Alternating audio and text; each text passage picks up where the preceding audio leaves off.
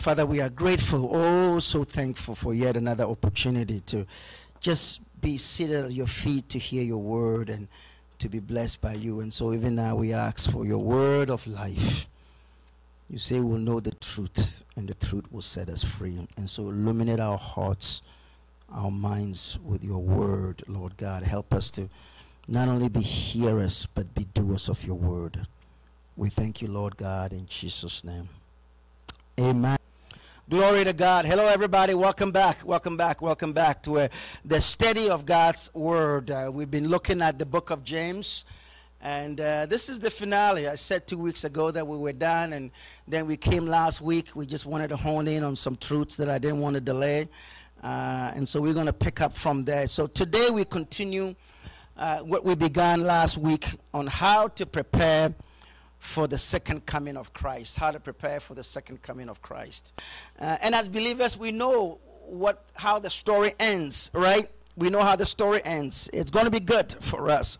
Great things will be uh, will come our way as believers, and God has assured us that in the grand finale, we will be marshaled into His presence at the shout of the archangel and the trumpet of God. Jesus is coming back, and uh, we who are alive and those who are dead will rise up and together we'll be with the Lord forever and ever and ever. And he tells us all these great things that will happen. Now, James reminds us that in the midst of persecution and hardships and brutality and, and all kinds of troubles that God's people were, were going through, James reminds them, he says, Hey, keep your eye on the prize. Look at the big picture. What you see, what is going on is temporary uh, in, in a short amount of time, Jesus is going to come and wrap it all up. And so, four times he uses the phrase uh, that Jesus is coming. And in chapter 5, verse 7, it says, Be patient then, my brothers, until the Lord's coming. Uh, in other words, it says, uh, The Lord is coming, and that's a mention of the Lord's coming. Uh, he says in verse 8, He says, Don't give up hope. In other words, be steadfast. Uh, be patient, uh, hang in there, don't, don't throw in the towel, be faithful to God. Uh, uh Jesus is coming, the Lord's coming is near. Uh, in James 2, verse 12, he says, Speak and act as though those who are going to be judged. The first time Jesus came, he came as the Savior of the world. His arms was opened. He uh, uh, entreated and encouraged all to come to him for salvation. When he comes back the second time, unbelievers are going to be judged, and we, his children, uh, will have rewards given unto us. And it ends in James 5, verse 9, saying, The judge is near, ready to appear. It's, it says it's close. It's close. In a short amount of time, it all will be over. And so be mindful of that. Now, the good news is, as I said, as believers, we know how it's all going to end. In the end, we win. Amen. In the end, as believers, we will be home with the Lord forever and ever and ever and ever. And God wants us to look forward to that. While there will be hardships and brutality and uh, persecution and discrimination, and the hearts of people will be wicked, you say, Pastor Mike, it's going on. Well, it will continue and even intensify. God is saying, keep your eye on the prize and know that there are better days ahead. When you know the good times ahead of you, it helps to minimize the effect of the trials that you go through, right? Uh, who will mind the journey when you know that the end will be home? A place where there is no sin, there's no shame, a place where there is no evil, no sorrow, no suffering, no sadness. Uh, and we will be with the Lord forever and enjoy his pleasures forevermore. Look at what St. Peter tells us. Peter tells us in 2 Peter 3:13. He says, "We are what? Looking forward to the new heaven and a new earth Jesus has promised, a world filled with God's righteousness where there will be only goodness. And it says, You know the end. The end is good. You're going to be in a place where there's only goodness, no evil, no harm, no sickness, no, no, no, no bills. Uh, it, it's only goodness will be there. In the presence of the Lord, it says that's how it's all going to wrap up. Uh, and uh, when God comes and replaces what we see now, what we know now, what's going on that has happened in the past and will happen, He says it's going to be good. But look at that from that perspective. Everything that you are experiencing now is not going to tarry for long, it will be over. So the end is good. Look at how uh, Paul describes that in amazing terms. In 1 Corinthians 2 9, he says, What? No eye has seen, no ear has heard, and no mind has imagined what God has prepared for those who love Him. He says, It's like nothing you've ever seen or heard, or you can't even imagine, you can't even dream it. You, you haven't seen that before. It's never been written about. No one has been there. Whatever experience you are having that you say it's good today, or you see others having a good time right now, it says it's going to be better. It's going to be great. It's going to be awesome. And so look forward to that. Look forward to that. Now, last week we looked at one what the, the, the day of the Lord will look like. Some of the hardships and the challenges and the troubles will, will happen as we crescendo as we get to the, the, these these these end days. And we said these are not just the, the last days they are what? The latter days. And we also began looking at what should we be doing as believers in anticipation and preparation for those days. Now the message is on the church website at, at favorlife.org. I encourage you to go and, and view it and let it sink in your heart and your mind. Oh, it will bless you. So today, what we will do is we'll continue the preparation steps for the second coming of Christ. Now, here's what Jesus tells us. He doesn't mince words. He tells us what the last days will look like right? Uh, in Matthew 24, 21. And all, the, the, this whole compilation, a composite, a great summary and overview of the last days, Jesus talks about that in Matthew chapter 24. I encourage you to go and look at that, right? And this is sort of the summary of that. Jesus tells us in Matthew 24, 21. He says, There will be what? Great distress in the world unequaled from the beginning of the world what you see now will continue and will intensify as the day of the coming of the Lord approaches. But let not your heart be troubled, because the end is what? Good. When you say, well, look at past, past look at everything that's going on.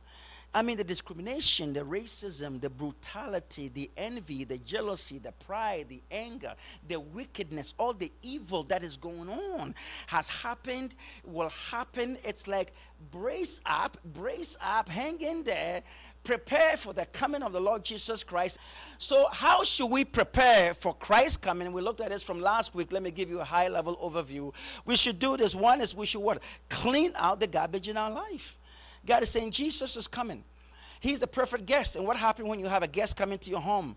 You clean things up, you tidy up, right? You straighten things out. And so, the greatest, the Son of God, the King of Kings, the Lord of Lords will make a visitation on earth, right? And if we are, God says, in preparation for that, it will all be over soon, and there will be no more time. Get ready for the coming of the Lord by what? Cleaning out the garbage in your life. In other words, have an attitude adjustment. Amen. Now, secondly, also, we look at that. It says what? Stay completely connected with Christ because it is your relationship with God that's going to take you to this paradise, this heavenly place, this place where only goodness is there. Not your possessions, you're going to leave them all behind. It is your relationship with Christ that will stay forever. And so stay completely connected with Christ. We looked at this uh, uh also what? Use the trouble that you are encountering in life to do what? To make you spiritually strong. Don't let it move you away from God, but let your difficulties run you into God because He's your Savior, He's your deliverer, He's your provider, He's your protector. Only He can be able to see you through these times of distress and get you on the other side better, wiser, stronger. Amen. So, this week, what should we do? The fourth thing that James tells us to do, since we know the end of the story is going to be good, but the journey is going to be turbulent. What should we do? The Bible tells us in the book of James that we should what? Practice loving one another. Say that with me. Practice loving one another. Now, James comes back to this amazing verse in uh, James chapter 2, verse 8. Uh, he calls this the royal law, the supreme law, and it says, This is what you've got to do. Do this now, always, until you see Jesus face to face. So let's read that together. Look at James 2 8. He says, What? You will always do the right thing if you obey the most important law in the scriptures. It is the law that commands us to love everyone else as much as we love ourselves. He says, always do this. Do this now. Do this always. Until you see Jesus face to face. And what is it? He says it's the most important law. It's the royal law. It is the great commandment. And the great commandment is love God with all your heart, soul, spirit, and mind, and also love your neighbor as yourself. In the same way that you love God and you appreciate God and you honor God and you respect God and you hold Him high regard, same way it says, love everyone else. For this is the most important law in the scriptures. Now, what James is doing is James is quoting Moses in the book of Leviticus as Moses shared this truth from God. And so look at Leviticus 19, verse 18. Leviticus 19, 18, Moses speaking. Amen. Uh, on behalf of God, he says, Here's what God wants me to share with you. He says, What? Don't be angry or try to take revenge. God is speaking.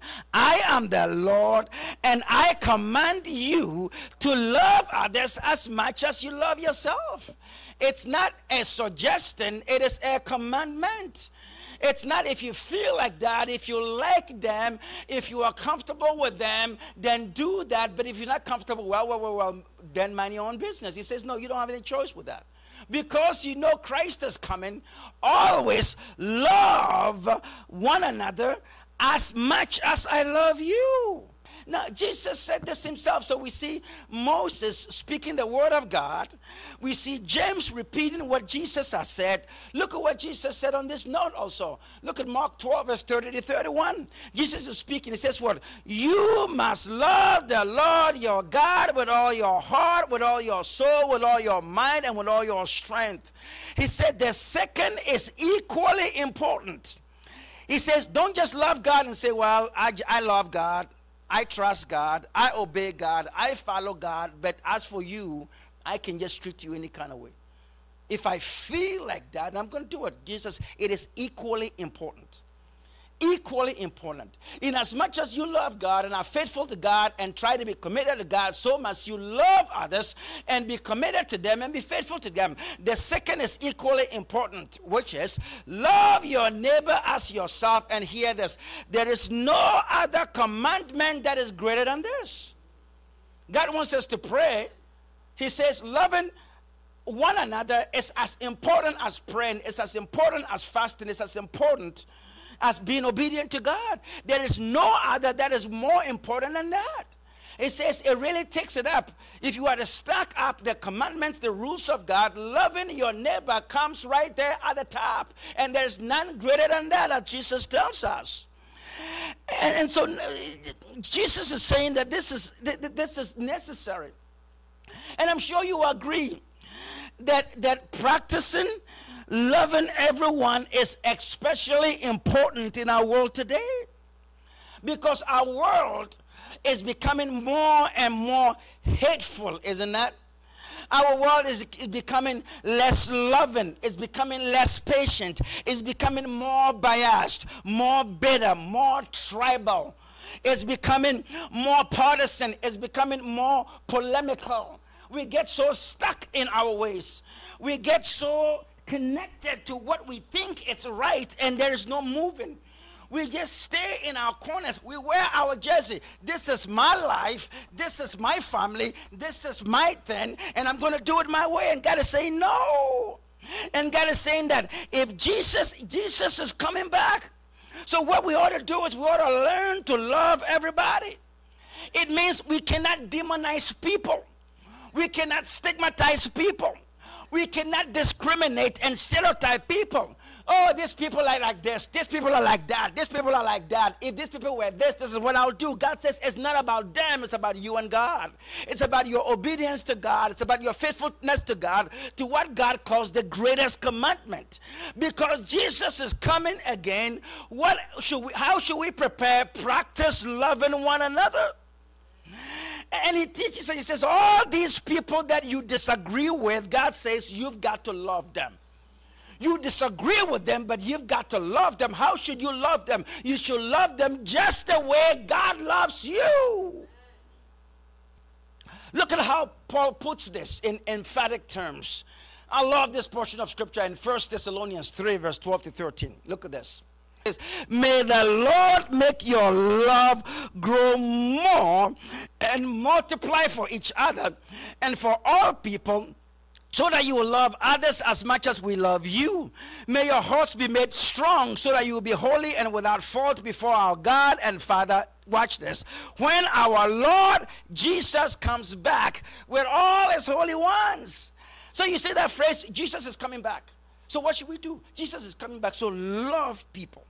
He says, Let your love grow and multiply for each other and for all people. For all people. Now, who is not included in all people? Nobody.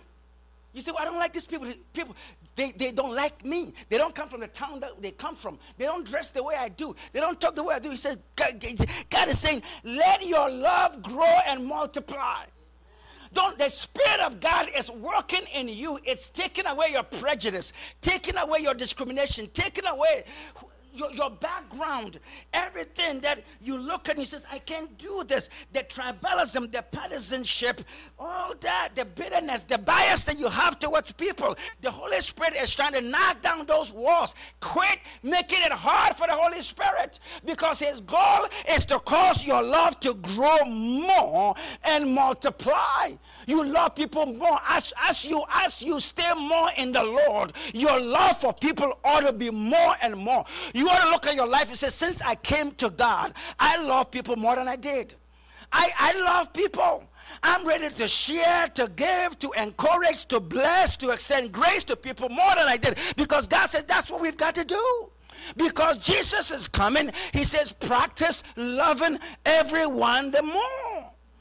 What is He saying? He says this. He says that God says, I will love on you and I'll do that generously. I'll do that unconditionally.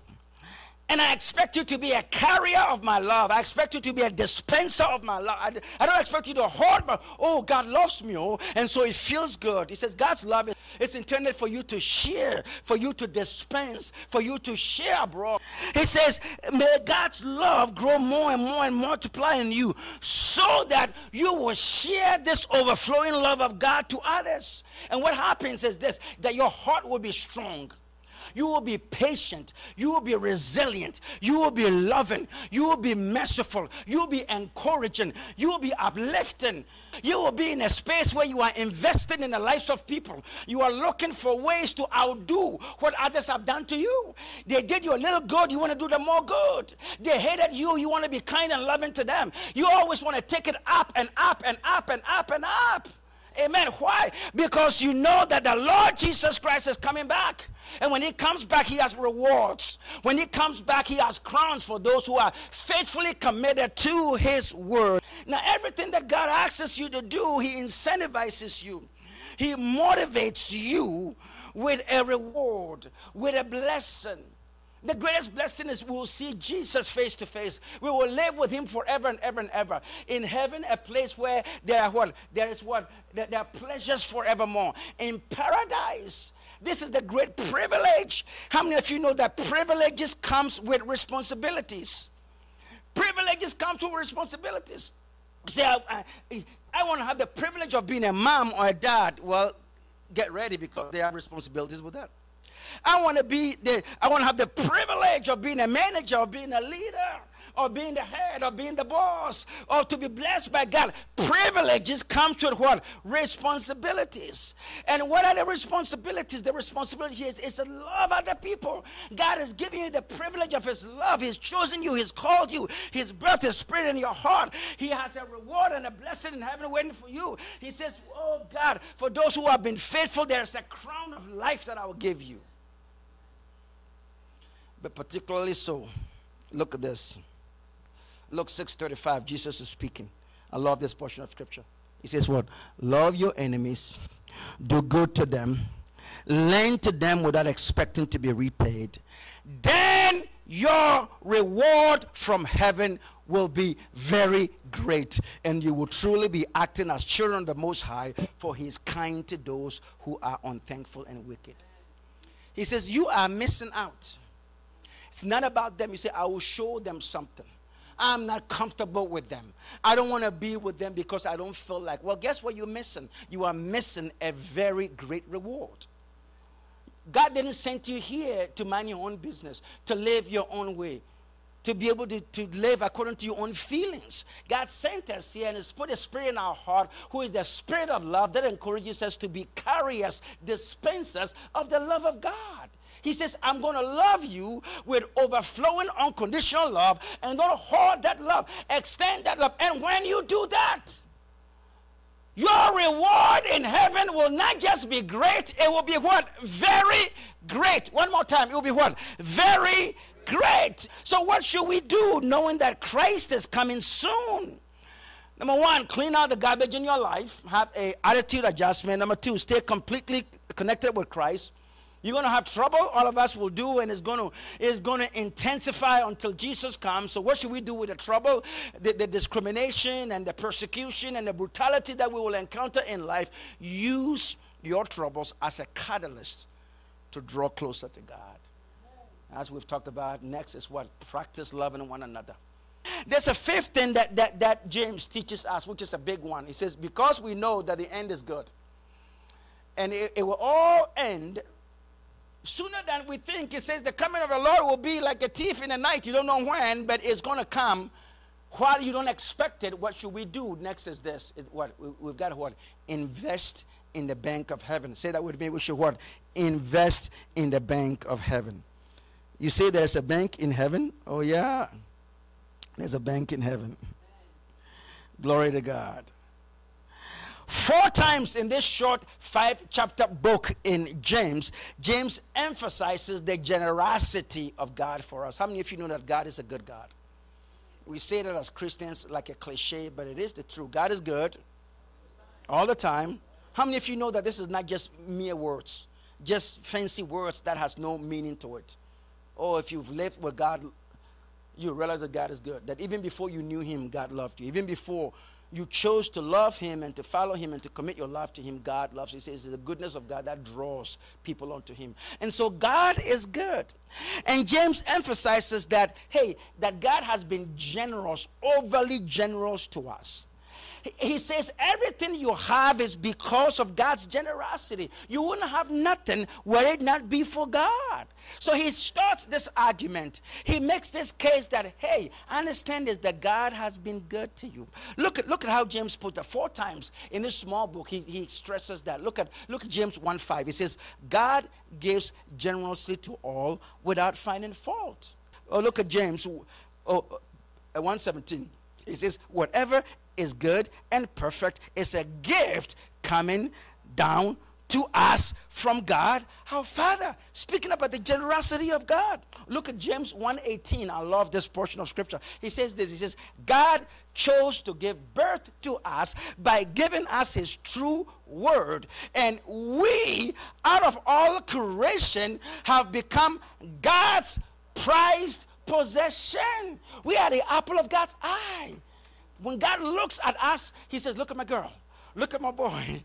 Look at look look at look at them. Look at how they look at look at how how I, you, you don't know what's coming next to them. I've been good to them and I will continue to be good to them. What do you do to people who are your prized possession? What do you do to things that are important to you? You take good care of it. God says we are His prized possession, so He is committed and faithful to take care of you. Has God been good to you? Look at the fourth way that James stresses God's generosity upon us. James 4 6, it says, God gives us even more grace. So he's laying the foundation, making the case, making the argument that God is generous to you. And it says, because of God's good, just continuous, faithful generosity to us, here's what we've got to do you also have to be generous to others. Amen. That God has given to you. He's not held back from you. And He doesn't want you to be a hoarder. He wants you to be a dispenser of His generosity, dispenser of His blessings. God has given you more than you need. You say there are some things that you still need, but there are areas of your life that you have more than you need. Why did God do that? So that He will use you as a carrier, use you as His agent, a distributor his agent to be able to pass on his grace, his compassion, his mercy onto others. And James make, makes this case a couple of times in the book of James. And he says, God's generosity must make us to be generous to other people. Repeat that with me. God's generosity must make us to be generous to other people. Because God has been good to me, He wants me to be good to others. Because God has given me more than I need. More than I need. Yes, there are still more than I need. I mean, many times I need more because of my greed, because of my greed. Not that I really need it. There's some stuff that you think I really need this. You don't need that. You can do without it. But God has given you what you need and much more. And it says, I don't want you to be a hoarder. I want you to be generous to others. And when you do that, you are investing. You are investing in heaven. Look at what he tells us. James 1.27. Look at this. He says, I mean, you're not even being religious. You're not even being, being uh, uh, manifesting and displaying that you're a child of God if you're not a generous person. If you're not a kind person, if you're not a loving person, if you're not a giving person, if you're not open to share with others. James 1:27, James is speaking, says what? Religion that God accepts as pure and without fault is this caring for orphans or widows who need help, and keeping yourself free from the world's evil influence. He says, all around you, there are the needy, people who are needy. And you know them. You know them, people who need help. People, kids who don't have a father in their life, don't have a mother. He says, Where's your mom? Where's your dad? I don't know where they are. And they're literally struggling. No clothes to wear, no food to eat, languishing. He says, God has given you something, and when God moves on your heart, don't say, No, this is not my child. Do what you can for them. And he says, This is pure religion that God accepts. God wants you to do. God wants you to do that. James tells us again, look at James 2.16. James 2.16. He says, Yes, you're going through a hard time. You're going through persecution. James wrote this portion of scripture to people who are going through a hard time. He says, Don't, don't base your attitude on your current situation. God has been good to you. God has been really good to you. Yes, you are sick. Yes, you are broke. Yes, you can pay this bill. Yes, the other things that you want to do that you can, but hasn't God been good to you? Say, look on the brighter side. The glass is not half empty, it is half full. But the others who have nothing in their cup right? And you put something in there. Look at what God says. He says, if you say to someone, God be with you, I hope you stay warm and get plenty to eat, but you don't give what that person needs. He says, your words are what worth nothing. We say all the nice Christian words. God bless you. I feel for you. Uh, grace and peace be unto you. And there's something you can do to help them. You can help them get a job. You can, you can help support them. You've got shoes that you don't wear anymore because it's out of fashion for you. He says, give it out to others. Give it out to others. Say, oh, they may not like it. Really? You may not like it, but they will need it because they can afford it. And the reason God gave you and gave you more, and there are not holes in your shoes they are not holes in your shoes so that you'll be able to what give it to others. One day, a very wealthy man came to Jesus and asked Jesus, he says, What's the best advice? I keep hearing that you're going to come back, you're going to come back, and heaven and earth shall pass away. So, how, how should I prepare for eternity? How can I have eternal life? And Jesus gave, gave this young ruler profound, profound investment advice. He told this young rich ruler. He says, Why don't you go and liquidate some of your assets here on earth and give it to the needy? Give some of your wealth, give some of what you have stored away. Don't wait till you die and you say they're going to read my will and oh, these people will be so happy while they are struggling right now. I have them in my will. Oh. right now they are struggling. Give them a little something. And if there's nothing left in the will, so be it. So Jesus says this in Luke 12 33. Look at this, look at this. Invest in a bank in heaven. What should I do while I wait for the second coming of Christ? Invest in a bank in heaven. Jesus says this. Luke 12 23. Read it with me. He says what? He told the young ruler, Sell what you have and give it to those indeed. Then you will store up treasures for you in heaven your treasure in heaven will be safe. No thief can steal it, and no moth can destroy it. And Jesus said, Here's what you got to do invest in heaven. Oh. What you are giving to somebody, you're not throwing away. When you are giving to somebody, amen, it's not a deficit. It's not, well, if I give them, then I'll have less. No, no, no, no, no. If you give them, what will happen is that it will be deposited, it will be credited in heaven. You're going to have a lot of rewards in heaven. God's going to say, Yes, that's my boy, that's my girl. They are faithful, they are loving, they are generous. Yes, I've been generous to them. They have opened me uh, themselves to the generosity of the Holy Spirit. And now, glory to God, yes, I'll take care of them because the same God who gave it to you is not about to stop in your life, right? But it says, when you go to heaven, wow. You're going to be shocked. You're going to be surprised. Your treasure in heaven will be safe. You have a store of treasure in heaven for you. No one can steal it, no one can destroy it. It is yours with your name on it. Glory to God. And the reason he says this, he says, you, you, You're not going to take it with you. you are not going to take it with you. I've done a lot of funerals. I've never seen a U-Haul truck following a corpse. Never seen that. Never ever seen that. You see, when I die, they'll put all this nice watch on me and so forth. Well, don't, don't, don't count on it. You're not going to take it with you. But Jesus says, here's what you will do. But if you invest that in the lives of others, if you give it to others, guess what? You are storing up treasures in heaven. And Jesus is saying, give some of what I have given you generously.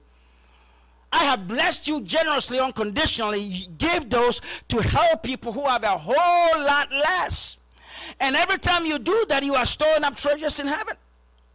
Now, th- this phrase, store up treasures in heaven, is so important that in the gospel, Jesus uses that five times. That you can store up treasure in heaven. You can store up, he says, I, I'm holding it in my bank account.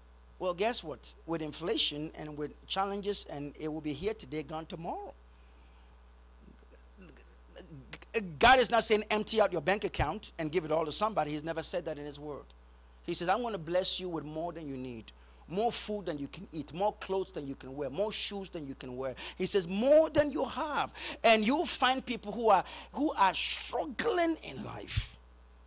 And when I move on your heart, move on your heart to be generous to them, you do that because you are storing up treasure in heaven. So James talks about that. Jesus talks about that. Paul says that also. I look at what wise King Solomon also tells us this. You're going to love this portion of scripture. And you're going to be motivated. You're going to give with joy and sleep well at night when you do that. Look at Proverbs 1917. He says what? When you help the poor, what are you doing? You are what? Lending to the Lord. And he pays wonderful interest on your loan. How about that? How many of you want to lend to God? How many of you want to give a loan to God? Glory to God. He'll take whatever you give you and blow it over the top. He's going to wow you. He says, because of what you've done, because of your generosity, because glory to God of, uh, of your of your unconditional love. He says, guess what I'm going to do? I'm going to shower you with more grace, more than what you gave or even expected. Now, James really goes out of town and very deliberately takes his time and does a walkthrough of this teaching how we invest in heaven, how we sow into the life of people. Even in our struggles, as the latter days that we are in is full of hardships and challenges, and God is still in the blessing business. He's still blessing us as his remnant. And he says, Yes, everything is not going to be perfect in your life, but I'll give you something, not just for your own use, but also to bless people. And when you do that, I'm going bless you. In, in chapter 1, James says, he talks about taking care of widows and then he talks about taking care of orphans. He says the, the two most vulnerable people in, in, in groups in society, he says, help the needy people who don't have anybody to be able to, to, to, to go to for help. In James chapter 2, he talks about giving food and clothing to the poor. And that's what we do here at Favor Life Church. And I want to encourage you to come help us. The, you know, the second Saturday of the month, what we do, we distribute food to people. And, and, and, God has blessed, blessed uh, using this as an avenue. We've got boxes of food, uh, uh, you know, next two weeks. Uh, if you see the announcement come out, try to come out and help us with joy in your heart. Give these boxes to people. We want to continue to do that more and more and more. And I'm excited to go pick up these things, load up my car with excitement, and pray that God will bring people to come and take it away and be blessed. And James talks about that. He says, Give food and clothing to the poor. In James chapter 5, he says, if you're a business owner, make sure that you pay your employees a living wage. He says, when people do something for you, he says, pay them, tip them, give them more than what they ask for. Do you know this? Do you know this? That the hospitality industry, which is the restaurants and hotels, they know that Christians are the worst tippers. What a shame. We have a reputation of being notoriously bad tippers. Google that. When you go home, Google that. Google that. Christians are the worst tippers, and you find story after story after story. As a matter of fact, in the restaurant business, when when when when they see people gather and they serve them and they bow their head and pray, know, oh, it's going to be bad. they are praying, oh, these are Christians. These people never tip. They even ask for change back. And they count the change after, after you give it to them. They are the worst tippers. Do you know? Do you know that in, in Western countries, in Western and pastors, I mean, in Western countries, I mean, we, you have pastors who pastor churches in third world countries, and they move over here and the rest. Oh my goodness, people are the most Christians are the most stingy, stingy. I said, why is that? And God is saying, hey. In James chapter 5, he says, if God has been generous to you, the next time you go to a restaurant, tip them. They make about $3.50 an hour. Why did they make that law? Because they are counting on patrons to be able to tip them after they've done a good job. They clean the table, they bring you water, they ask you, Do you need more, more stuff? Do you need more stuff? And, and they come, and if your food isn't done right, they take it back and say, I'm sorry, we're going to do it again. Don't worry about it, don't worry about it. You don't have to pay for it. I took it off the check. They're so nice. They train them to be extra nice and cautious to you. And they are paid $3.50. And so, can you throw in a few more dollars rather than asking for your change back? And James talks about this. He says, Look, you, you, we've got to be generous.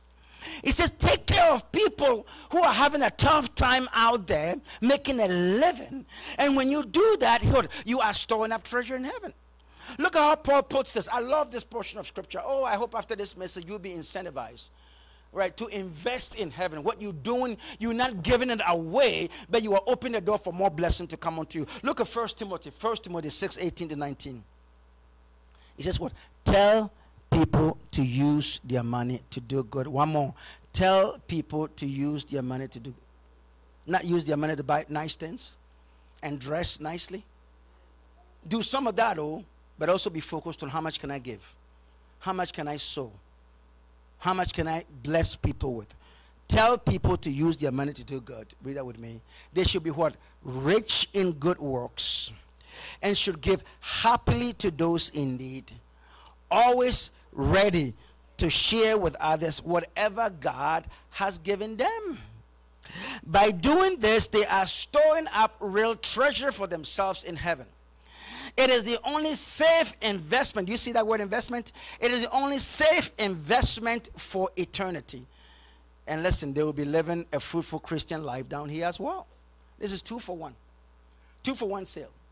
He says, You are going to be living a fruitful Christian life right down here while what? Storing up treasures in heaven that when you go home to paradise where you're going to live trillions and zillions and billions and eternity forever and ever and ever and ever your treasure will be there and will last forever and ever and ever. He says use your money to do good. Be rich in good works. Give happily. Always be ready to share with others. He says when you do that you are storing up real treasure in heaven not only in heaven, also you're doing what he says. What you're doing is that you are uh, also storing up a, a, a, a, fruitful Christian life down here. And, and, and who doesn't want that? There is more blessing and more happiness in giving than receiving. Do you believe that?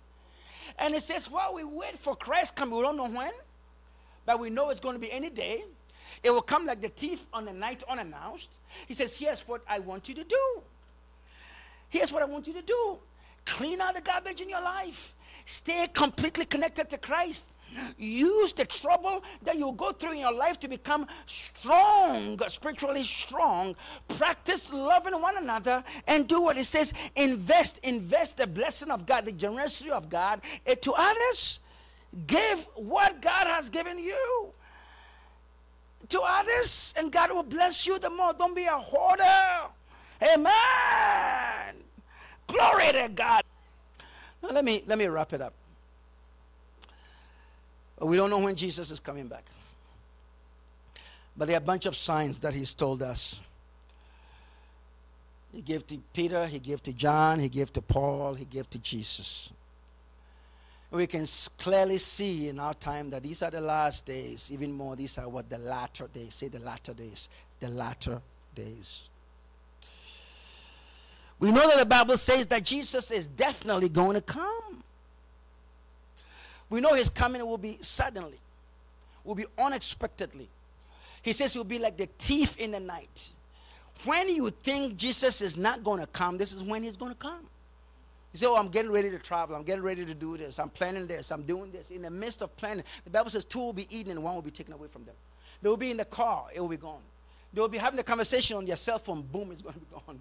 I mean, it will be so, so unexpectedly, knowing that it's going to be unexpected, and all the signs are pointing to any day now he could come. What does Jesus tell us to do? He says, Get ready, get ready, get ready, get ready. Are you ready? Are you ready? How do you get ready? First and foremost is open your heart to Jesus and receive Him as your Lord and Savior. Let Him save you. That is the first important readiness, preparation step that you can take. Know, know that you're, you are elected, you are called by God, you are a child of God. Why? Because you have received His precious blood as the payment of your sin. That is your ticket to get to heaven forever. Know that you are a child of God and you receive His redemption and His forgiveness and His grace. Wherever you, wherever you are, will you bow your head?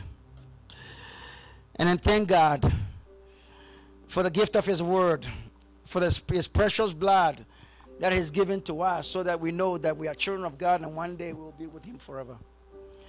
And then ask Him to burn these truths in your heart.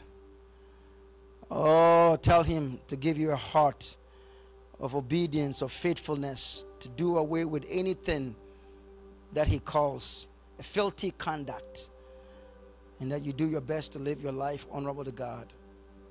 Ask God, amen, to give you a heart to stay completely connected to Him. Ask God, oh, to give you a, a desire that no matter what goes comes your way, use your trouble to draw closer to God Ask Him to give you a heart of love for everybody. Use you as an extension of His generosity, His grace, His mercy, His compassion to a, a, needy world.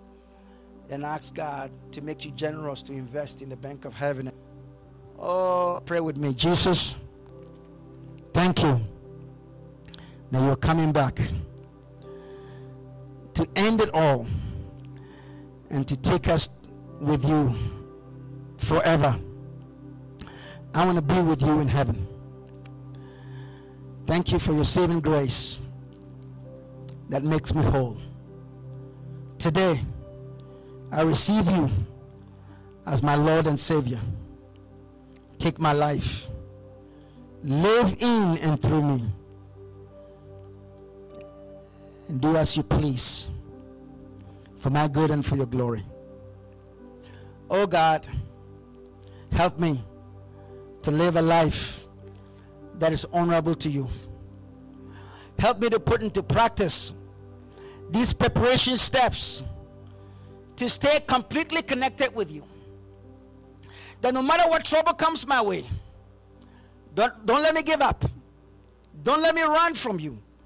But instead, use that to cause me to run into your loving arms. You say we should I should love one another as you've loved me. So give me the heart to practice loving one another. And help me, Lord, to invest in the bank of heaven so that as you have promised, that I will live a fruitful life down here and store up treasures in heaven. Come, Lord Jesus. Looking forward to be with you forever. I love you, Lord, for your grace and mercy. In Jesus' name. Amen.